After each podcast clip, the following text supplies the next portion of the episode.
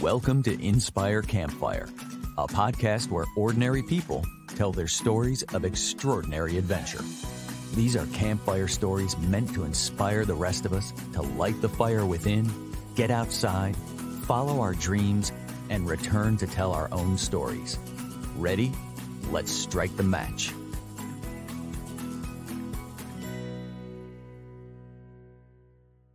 Welcome to the show. I'm your host, Scott Wurzbacher, and today we are going to talk about a family legacy and three sons who committed to adventure in hopes of lifting their father's spirits by following in his footsteps. And they did it in one of the most dangerous but coolest sports I can think of. The adventure? The Baja 1000 off-road race in Baja, Mexico.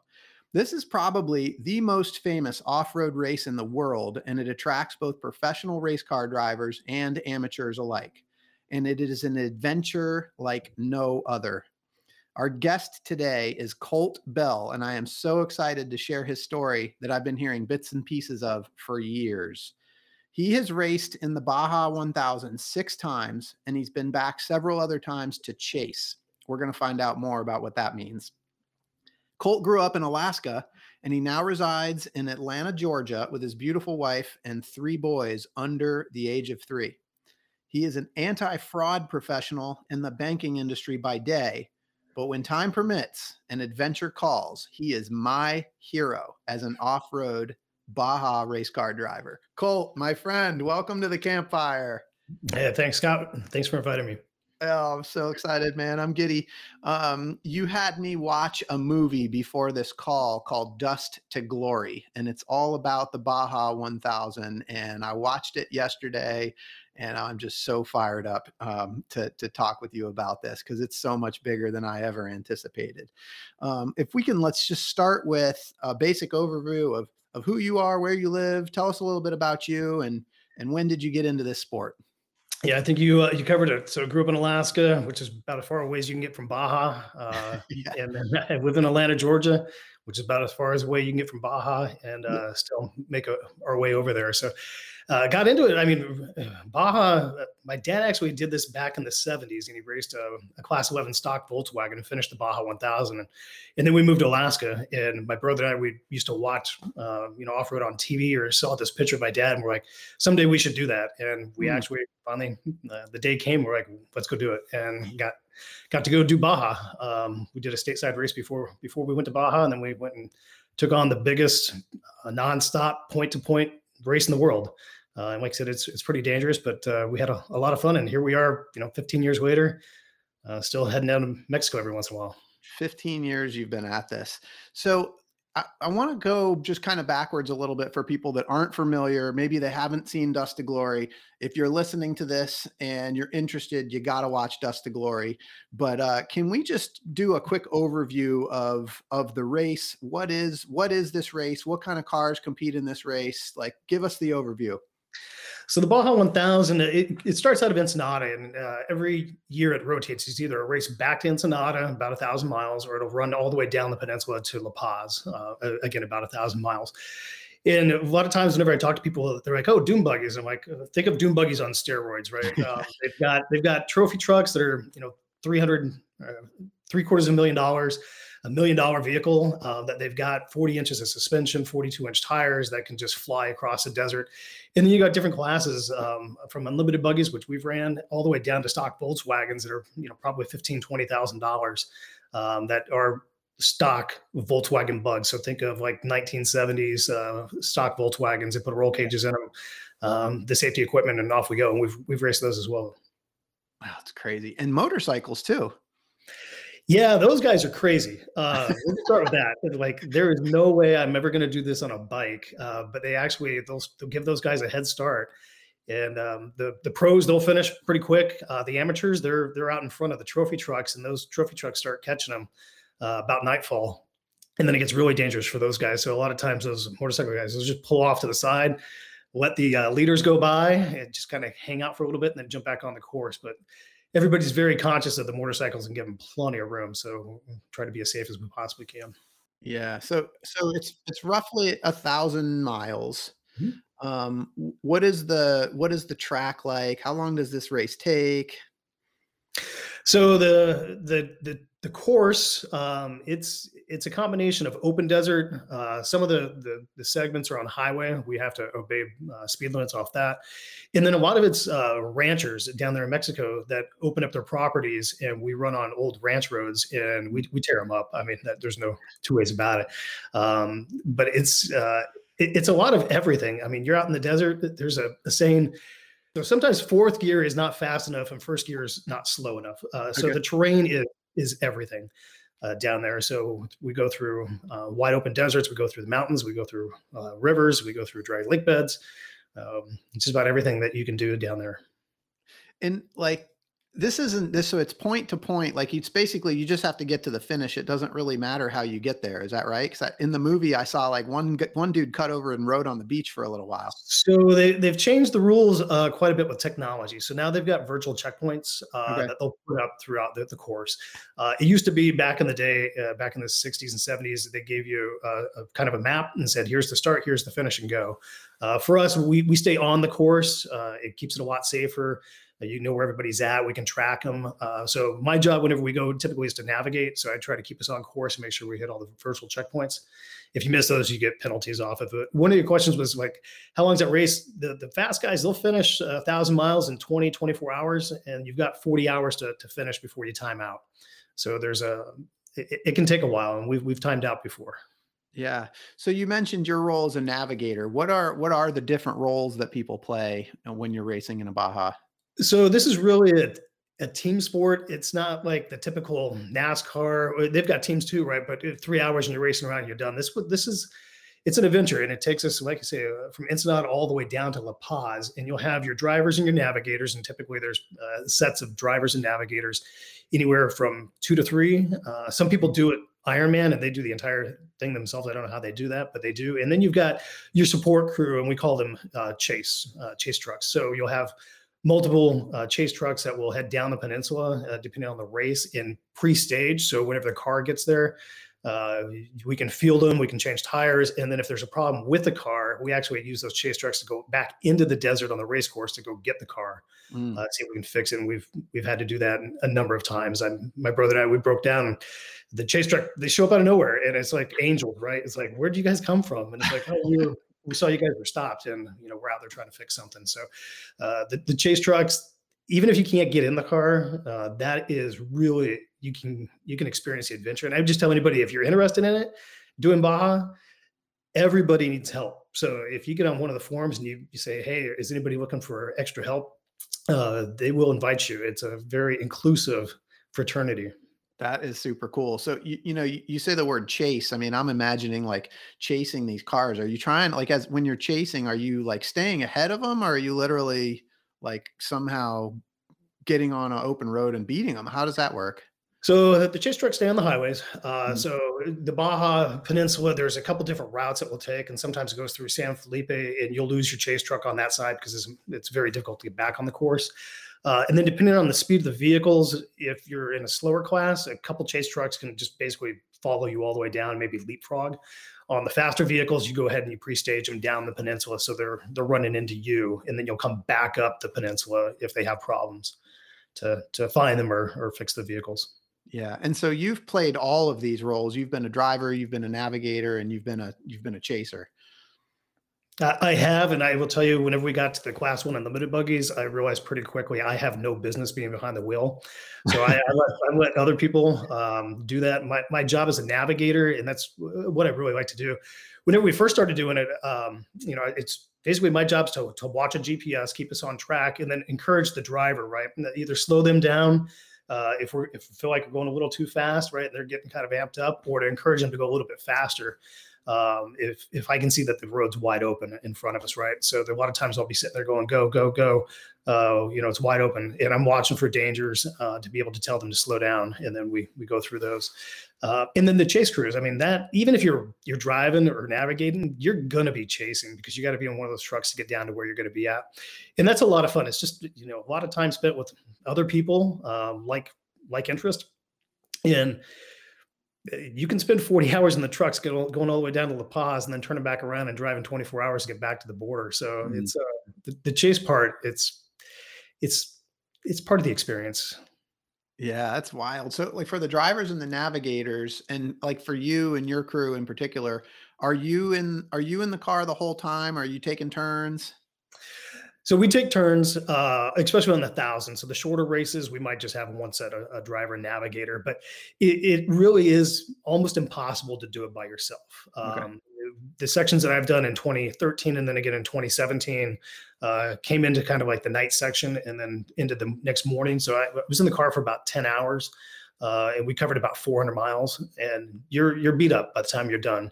And you want to get out, you want to get a taco, you want to get a beer, put somebody else in the car and let them experience the race. Yeah.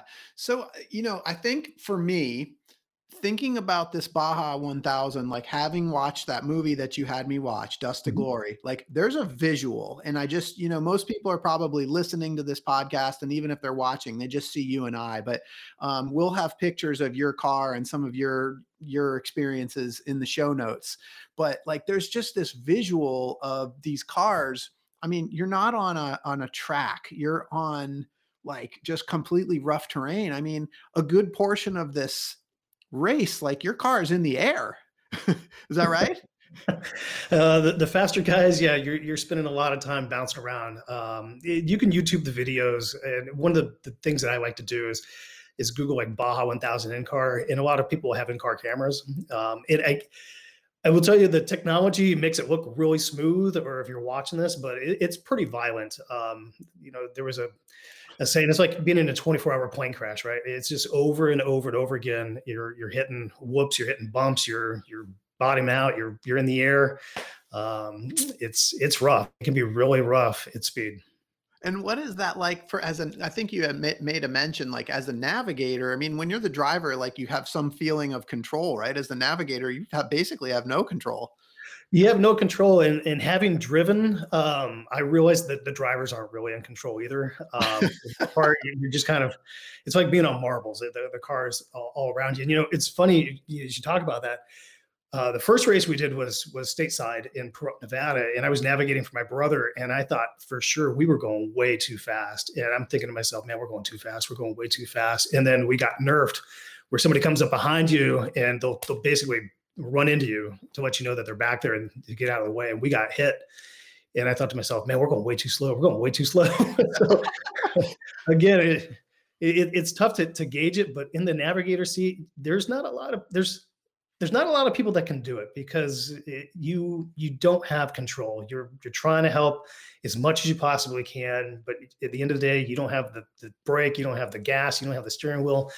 You're going along for a ride and trying to help out as much as you can. Hey everyone, it's Scott here. This podcast is a passion project for me because I absolutely love adventure. And it's thanks to the effort of my residential real estate team here in Charlotte, North Carolina, that many of you know as the W Realty Group, that this podcast gets funded. This awesome group of people have unmatched levels of competence and caring for our clients. If you know of anyone looking to buy or sell a home, our team serves the Charlotte, North Carolina market, but we can also help you find an agent anywhere throughout the US or Canada through our highly connected network. When you support our real estate business, you are also supporting this podcast. Thanks for listening, and thanks for your referrals. Yeah, and the spectators, that's a big part of this event from what I gathered from this movie, right? I mean, locals, but also people that travel in just to watch.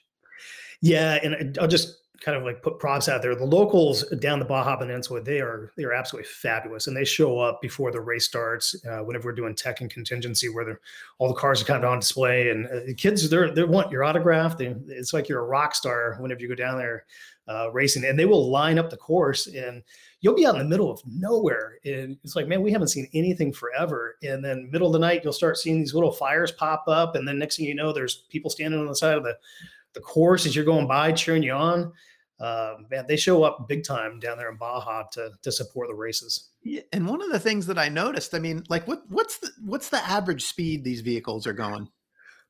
So whenever we're racing the Class 11, we're trying to average 25 miles an hour so we don't time out. The trophy trucks, the Class 1 unlimited buggies, those guys will average 50 miles an hour. And if you think about driving 1,000 miles on the interstate, trying to average 50 is tough whenever you stop and you take a break and you got to get gas and whatnot.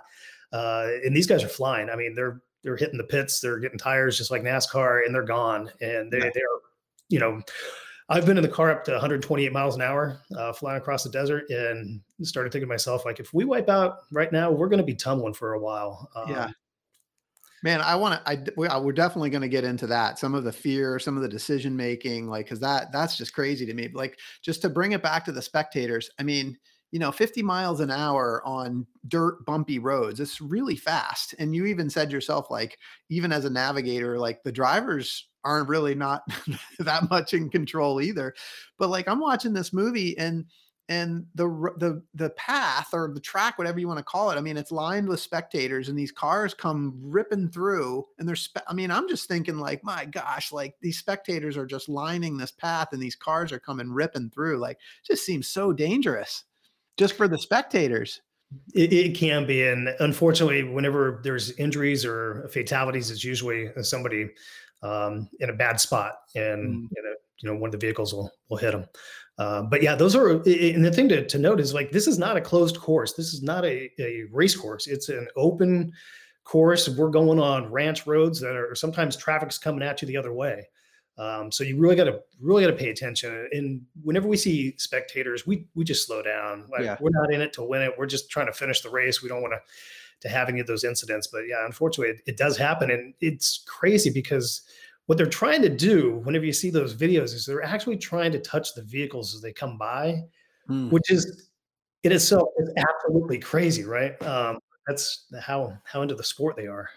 Wow. All right. So I read something on Wikipedia about the Baja 1000 spectators that I thought was pretty interesting. And I think I mentioned it to you, but like it said something like you have to be careful because spectators, in order to make their experience as spectators more exciting, they actually build booby traps and different things on the course along the way to not to cause injury, but just to make it more exciting, to create like these unexpected jumps and things. Is that something that actually happens? It does. So to your point, they're not trying to hurt anybody, but it's pretty cool to watch the vehicles go in the air, right? So I will tell you a pro tip for anybody who does Baja. If you're out in the middle of nowhere and you see a bunch of people gathered, they're there because there's something that's going to put you in the air. Slow down, right? Or be on your P's and Q's. Wow. Watch out for it. But that's kind of the pro tip is you've done this for a couple of years is why is everybody out here in the middle of nowhere? And it's usually either a terrain issue that's going to get you airborne or they've done something to try to create a jump. So what is that experience like? Are these things like, are these booby traps unexpected? Do you see them at the last minute or do you not know until after you've hit it? It depends. I will say in the slower moving vehicles, you're going to pick them up. In the faster moving vehicles, you're probably not going to see them, but the suspension that you have is probably going to be able to absorb just about anything that you see, that you get in the air. But yeah, they're not marked. I mean, we try to pre-run the course as much as we can, and it's difficult for us since we come so far away, but we'll actually try to mark dangers so that we know what's going on, at least the first sections of the race. But past that, you're kind of on your own. And at night, it becomes very difficult to start spotting those booby traps. Yeah.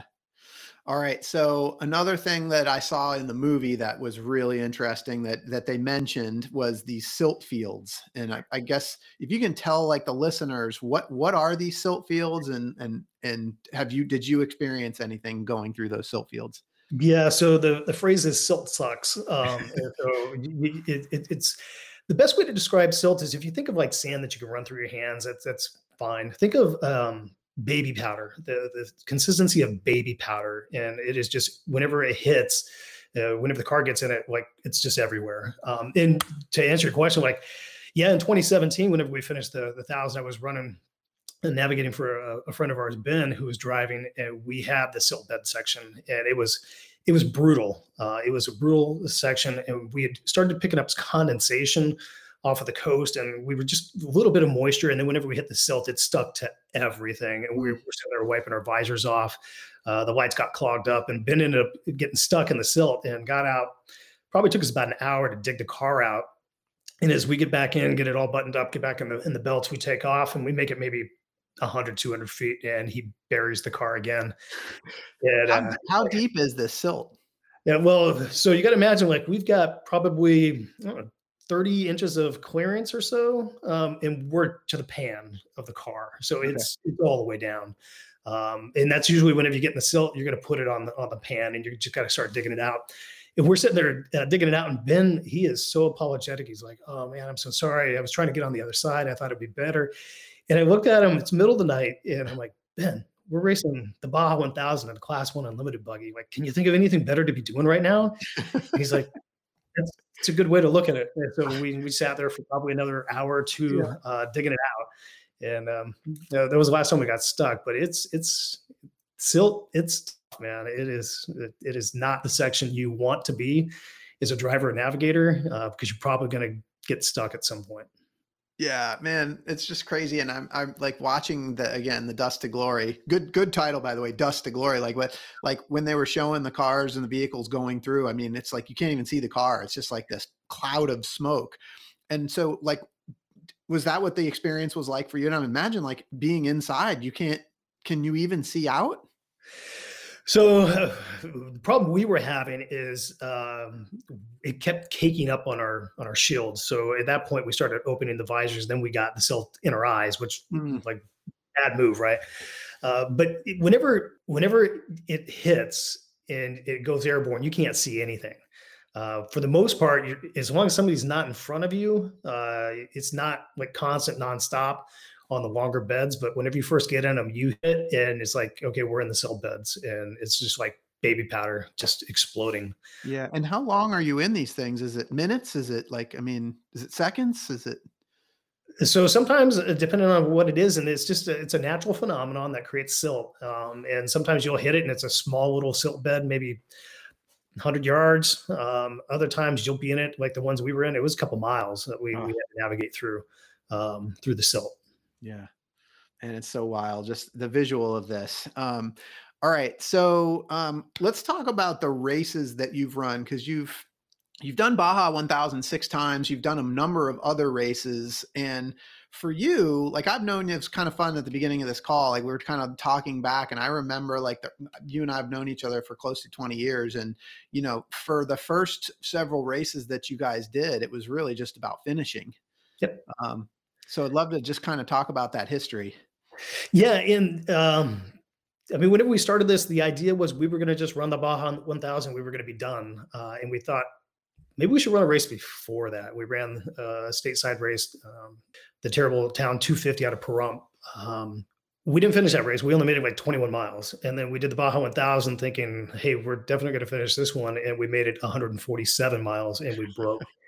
And then we were like, okay, well, we can't stop until we finish a race. So we came back stateside in 2008, and we broke at probably another 6 races. And at that point, it was getting very frustrating. I got to give my older brother, Patrick, a lot of credit. Like, he just kept going, right?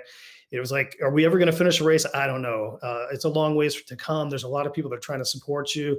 And then we finally finished a race in 2008, another 250-mile race, Toys for Tots 250. We finished 2 cars. We finished our class 10 car, and then we also finished a class 11 Volkswagen that we were running simultaneously. So we finally finished 2 races. And then past that, whenever we go down to Baja, it's probably a, 50-50 shot for most of the teams to be able to finish. The pro teams, they'll probably finish. The amateurs that are showing up for the first time, you don't know what you're getting into, and just things will bite you.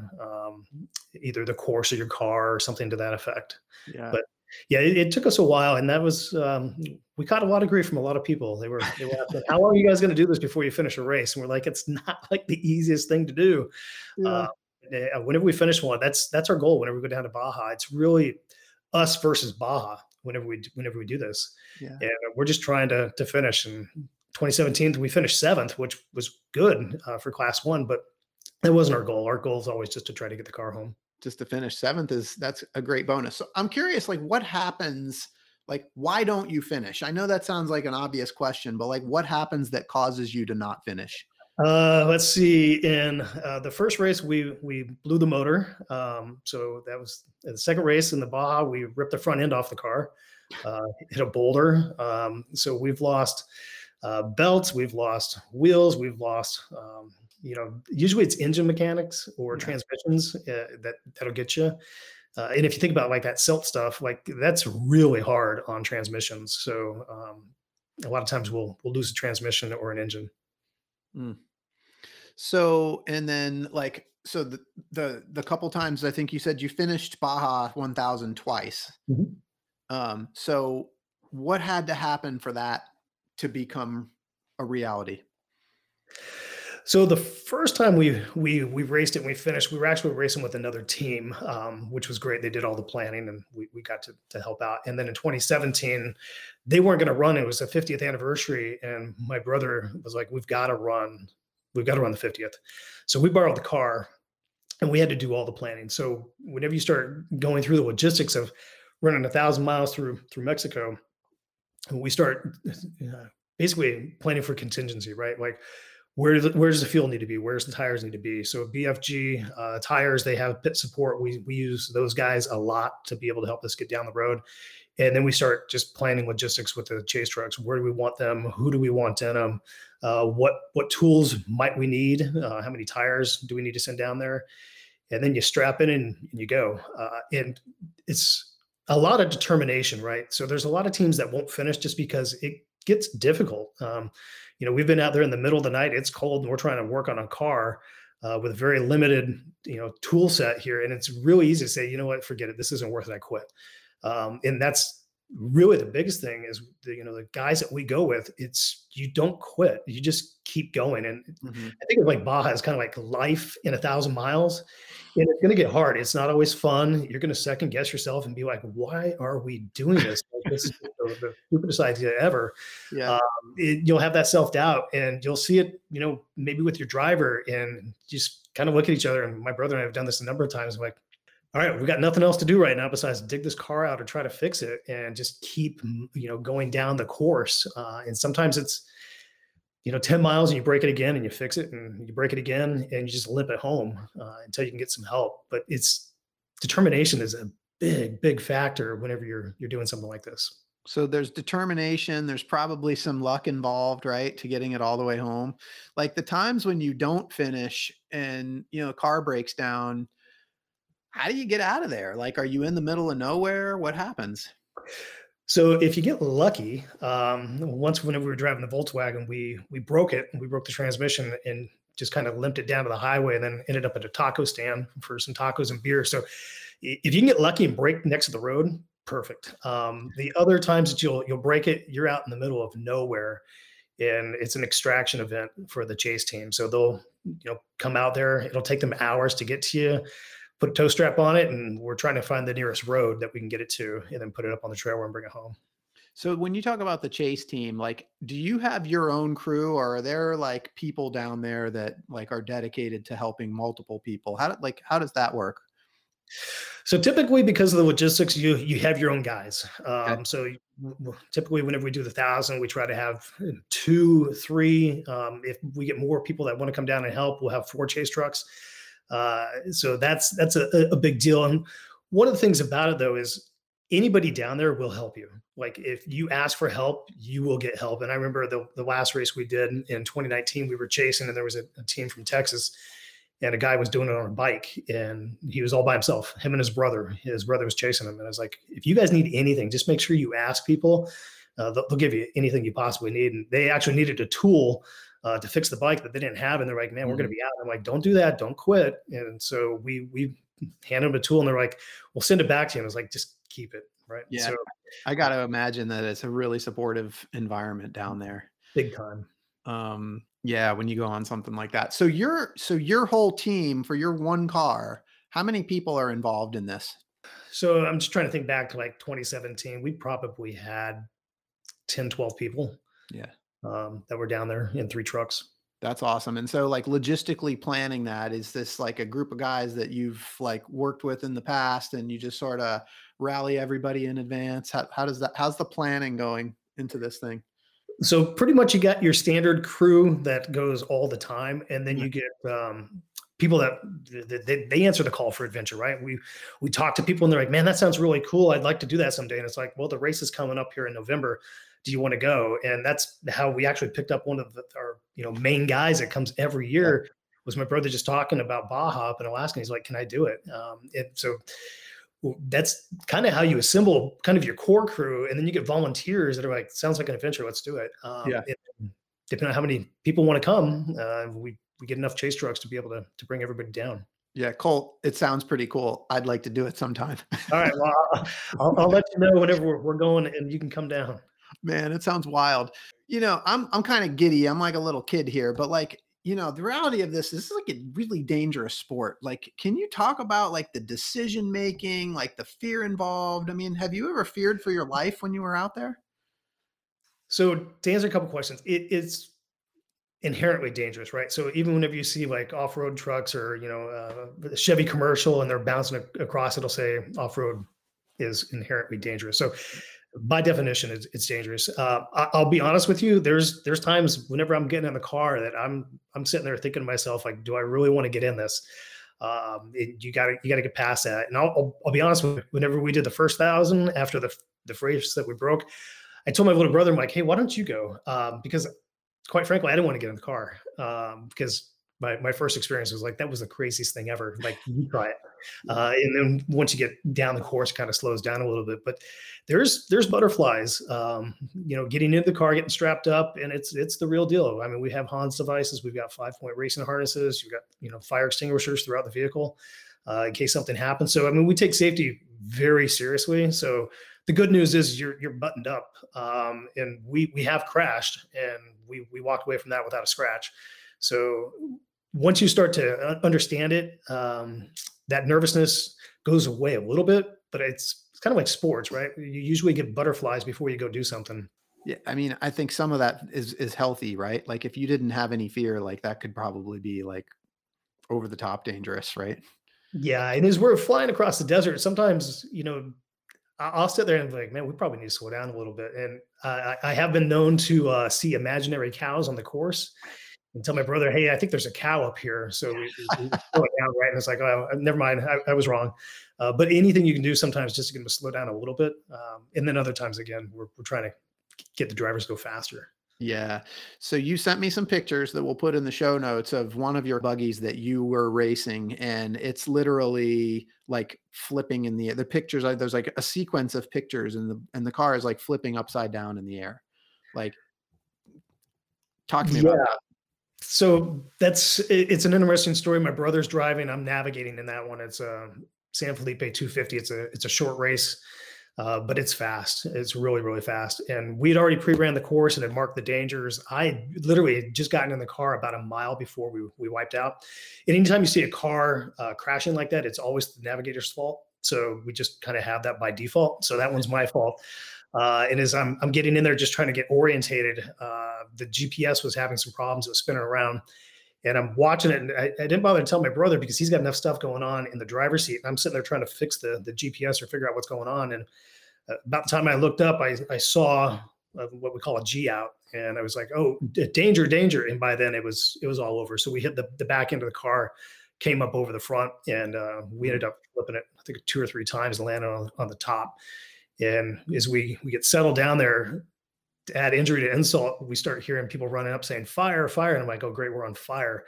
We got to get out of here. And it was just a small little fire went out, but we ended up crawling out and 2 other cars ended up crashing to that exact same spot. So we weren't the only ones, but that was a ride. That was a ride. We've put them on their side and we've put it upside down once. And no injuries in that situation. Nope, nothing. So we crawled out and we ended up flipping the car back over. And to be honest with you, we probably could have kept going. But at that point, the adrenaline was really racing. And we're like, you know what, let's just take it easy here. Our goal was to do the Baja 1000 that year. So we kind of wrecked the car early in the season, put it all back together, and then did the 1000 and finished. Yeah, man, it's crazy. So it begs the next question, like, why? Why do this? Is it for the adrenaline or is there something else going on? Well, so, I mean, the first time that we did it, it was really kind of inspired by my dad, right? So he had had lung cancer at the time, and my brother had gone down to Cabo and was like, did this little off-road adventure, and he calls me up and he goes, hey, thinking about doing the 1,000, like, would you be in? I'm like, hell yeah. Like, tell me when and where, like, I'll be there. Right. And that really gave my dad a lot of motivation that last year he had something to look forward to. Right. So we did the 1,000, the three of us, the brothers, my dad, we obviously didn't finish. And then it became kind of a challenge, right? Like, we can't let this beat us. We've got to be able to finish. And then we finished a race. And now it's just, it's an adventure. And quite frankly, it's just time to be in Mexico. It's a magical place. We eat a ton of tacos. And nobody's making money off of this, right? It's just, we're down there having fun and trying to support each other. And it's a challenge against nature. It's like, what's it going to throw at us this time? Are we going to be able to finish? And, you know, people all the time like, oh, how was vacation? It's like, man, it wasn't a vacation, right? It's a lot of work to go down there. And it's just gratifying. Even if you don't finish, it's like we're doing something that people talk about, like, hey, I might, and we're actually down there doing it, which is pretty cool. But this does have a big meaning for you. You sent me a picture of your dad when he did this race. I don't remember how long ago, but it seems like it was in the 70s. Yeah, so he only finished one race, which, by the way, he held over our heads the entire time. He's like, what's wrong with you guys? Like, I finished the Baja 1000, a stock Volkswagen, and that was back in 75. So that's completely different era, technology, the equipment to be able to do it. No GPS, right? I mean, we got GPS to help us out. I have no idea how they navigated that, but yeah, he did it back in 75 and finished the Baja 1000, the one and only time he raced the 1,000, he finished it. So that was one of our challenges. And we actually took his finisher's pin and stuck it to the dashboard whenever we raced the 1,000. So we actually had it in the car with us. Yeah. Yeah. And the picture of him, like it looks like you in 70s race attire, which is just so cool. And so, like, what you were explaining to me was when your dad got sick, the three of you guys said, like, hey, this is something that we can do to help lift his spirits. Yeah. And like I said, my brother, he was like, you know, we've talked about doing this. We're going to need to do it if we're going to do it, and dad's going to be around. So that was the motivation to go ahead and say, hey, keep talking about it. We actually need to plan it and go do it. But yeah, he was so excited. I mean, he couldn't have been more on cloud nine that his boys were going to go race the Baja 1000. He just thought that was the coolest thing. So initially we were just going to rent a car and try to do it, like rent a race car. And he's like, why don't we buy one? And he like cruised around Southern California and Arizona trying to find a race car. And he finally found one. He was so excited. He's like, all right, you guys got to fly out here.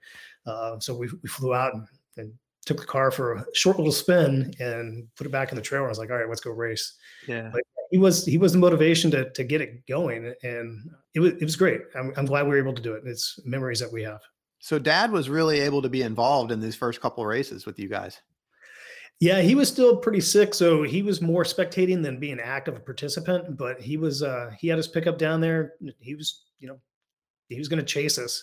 And like I said, we didn't go very far. The first one, we only made about 140 miles before we broke the car, but that it was like a year of planning, right? To get up and get ready for this thing. And he was just so excited. He was disappointed, obviously, that we didn't finish, but he couldn't have been more proud of his boys getting down there to go do Baja and experience it. Yeah. So I'm curious, like, what do you think it meant to him, and what did it mean to you to be able to do that for your dad? Listen, for him, it, like I say, he couldn't have been more proud of his boys, you know, to see us try to accomplish something that he had done previously. And, you know, I'm a dad now, and to have my boys want to do something that I like doing, that's just great, right? And then to be able to participate with him. So it is as a father, it had to mean everything to him. Like I say, give him something to look forward to. For us as boys, I don't know that we fully grasped what it was that we were doing for him. For us, it was like, hey, we're going to go do this crazy adventure. You want to come along? And now in hindsight, it's like, it really meant a lot to the three of us to be able to do that with our dad. And continues to be. Yeah. The movie you've referenced, right? It's a multi-generational thing. So we're second generation Baja racers, right? And I've got three boys, and maybe we'll be a 3 generation Baja racers. So we'll see what they end up doing. Yeah, I love that. And so you were also explaining to me that you guys didn't actually finish a race before your dad passed. So what did that mean to you guys to actually finish that race, that first race that you finished, as it relates to your dad? So I got to tell you, so it was a very emotional for me, part with my dad, right? So finishing a race, in the last race we raced before he passed away, he got hospitalized the night before the race, and we went and raced. We didn't make it very far. I think we made it like 20 miles. And we saw him in the hospital, and he's like, "Did you guys finish?" And it was like, "No." And he kind of put his head back, and he's like, he goes, "You will." He goes, you'll finish. So whenever we finally finished a race, again, it wasn't a super long race. It was 250 miles, but I navigated from my brother into the finish line, right? And here's a guy that it keeps wanting to do this. So I keep supporting him, trying to motivate him, but he just kept facing adversity. And whenever we got to the spot where I was like, we're actually going to finish this race, like I started getting emotional in the car, thinking to myself, like, couldn't be more proud as a little brother of my big brother who keeps facing this and keeps doing it, and to be able to support him. But it was really, for me, the first time that we finished, it was a lot of relief for him wanting to do this and getting us down this path.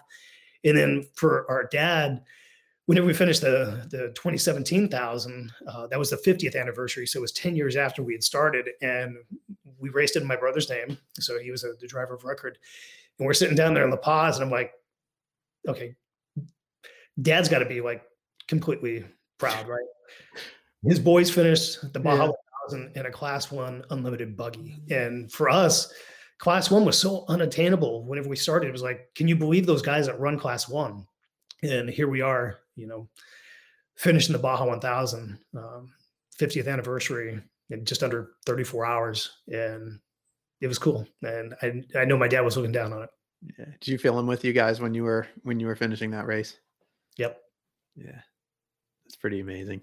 So Colt, this is like a 15-year journey for you. Like, what's the future of Baja for you? I think there's a race coming up next month, is there not? So there was one that just happened, the Baja 400 in September. Then the 1,000 comes up. It's usually the weekend before Thanksgiving. And right now, not my plans. I did go last year, so was able to go last year and help chase the team that ended up finishing first in the class 11 or class 1 buggies. So for me, my brother, he goes like every race he's down there. So it's pretty much me getting plugged in with my schedule and then family obligations to be able to go. But it's about time to go down and do Baja again. I love it. But to chase and get some tacos. Get some tacos. Yeah. How has this 15-year experience like changed you? How are you different today than you were 15 years ago because of Baja? Man, I tell you, I keep going back to Baja's challenging, right? Life's challenging, and you might not have, the best circumstances in front of you, but you just got to keep going, stay positive, right? Whenever adversity hits you, it's easy to throw your hands up and quit. And, Baja, the lesson from that is like, adversity is going to happen. What are you going to do? Right? Are you going to give up? Or are you going to figure something out? And we've had to MacGyver things to be able to get the cars to finish. So that piece, that's motivated me and is kind of like part of my core now. Baja, the peninsula, just the nature piece of it, that has really changed me in wanting to see and experience just nature in its natural beauty, right? And even though we're down there racing, I can't tell you how many times, like, I'm looking out the window and we've got the Sea of Cortez, or we're on top of a mountain that you've just got these huge, vistas that you can see for miles. And even though we're racing, you got to stop and take that stuff in. So I don't know, Baja, once it gets in you, it's hard to get it out. Well, it's interesting because one of the things I like to talk about in this podcast is the word awe.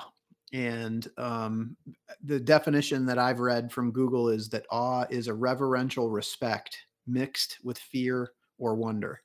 And I've got to believe that when you're riding in a Baja car at speed, you're feeling the fear, but it sounds like you also experience some moments of awe. Yeah, I mean, it is so beautiful down there. It is just nature, right? And if you think about that peninsula, a lot of that's untouched. It's rural. It's desolate. It's unforgiving. If you were to ask me, like, how would you describe Baja in a word? The race, it is unforgiving, but it is just absolutely beautiful down there. Unforgiving is a great word. Because when you're talking about awe and nature, it's like, you know, you just feel so small, but I love that. I love that word and that environment that you're in. So there's got to be this element. I mean, you're in this man-made car going at speed through this unforgiving nature. Like, is there some element of like trying to beat nature? That's it. I mean, that's what we're trying to do. Whenever we go down there, we're just trying to finish that race, and it's you versus Baja, right? And most of the times for us anyways, is Baja wins. But it's a lot of respect for the terrain. There's a lot of respect for the inherent danger of what we're doing. And again, it's magical whenever we go down there. All right, Colt. So for people that are listening to this, that are inspired by this story and this passion that you've taken up, what advice do you have for people? Because I'm curious, like, you know, even going back to 15 years ago, like when this idea first came up, like, how did you get over that hump to start and embark on this journey? And what advice do you have for people that are kind of in that same place? All right. So my number one piece of advice, and this has been spattered in your previous podcast, whenever the opportunity presents itself, take it. Right? Don't push it down the road and say, well, maybe later. Take the opportunity as it presents itself and do it. And if you've had something in the back of your mind that you've thought to yourself, like, someday I want to, plan it, put it on paper and figure out how to do it. Right? There's a ton of excuses that you can create. And then there's the reality of, if you want it, go do it. And that's really what we started doing. Right? We talked about this all the way through being kids and adults, and finally was like, all right, if we're going to do it, let's go do it. Let's get serious about it. And that's my biggest piece of advice, is take the opportunities that are in front of you. Don't wait. Look, maybe later it'll be a better time. Just go. Yeah. And you guys had some motivation to get it going too. I mean, in your situation. So no, not everybody like has that time. So yeah, I mean, I love the advice. Just get after it is what I'm hearing you say. That's it. Go. Yeah. So Colt, they already made a movie about Baja. It's called Dust to Glory, but like your story is just incredible, and Hollywood's going to pick up on your story as well. And I want to know, when they do, who's going to be the Hollywood actor that's going to play you in this movie about your story at Baja? Yeah. So I got some help from my wife on this one, but there's an actor named Hunter Emery. And I think she picked him because he looks like me. You may not know him, but he was on Orange is the New Black. So that's where he's known from, but I think it'd be perfect, right? So I'm not looking for a high profile character. I'd rather have somebody that maybe you don't know, so you can kind of fall into the story. So Hunter Emery would be the actor. Hunter Emery, so he can really dive in and play you. He does look like you. Yeah, it's a good pick. She knows her stuff. So I'm curious. Hunter Emery is going to star in this movie. What's it going to be called?